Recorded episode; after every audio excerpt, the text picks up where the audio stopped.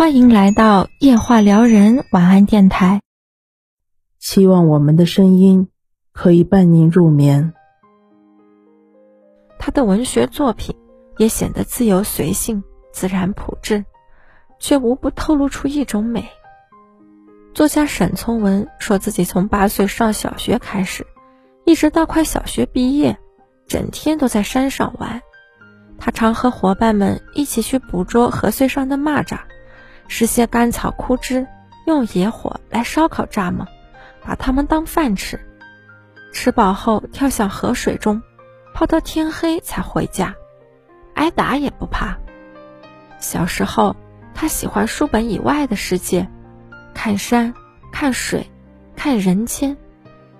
再后来，他爱上了阅读，读各种经典。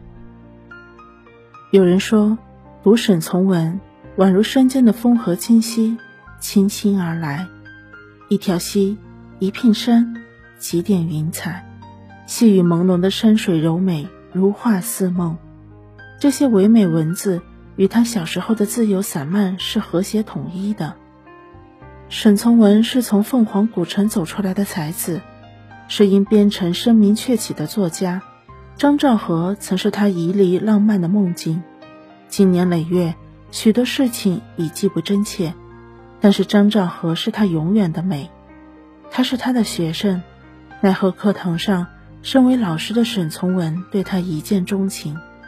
为了娶到这位心仪的女子，沈从文更是不顾老师的身份，为张兆和写下几千封情书。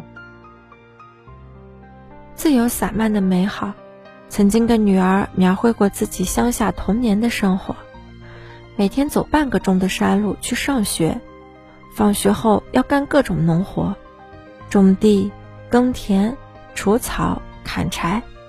当然，干农活的时候也掺杂着各种游戏：捉螃蟹、捕蜻蜓、捉知鸟、采蘑菇、摘野果子、采野花、野刺梅、杨梅、葡萄、猕猴桃等等，边摘边吃。绝对是无公害，野花也多，杜鹃花、兰花、石蒜花、太阳花、百合花等等，有名字的没名字的，只要是好看的，采摘回家插在瓶瓶罐罐里，俨然在家里办了个花展。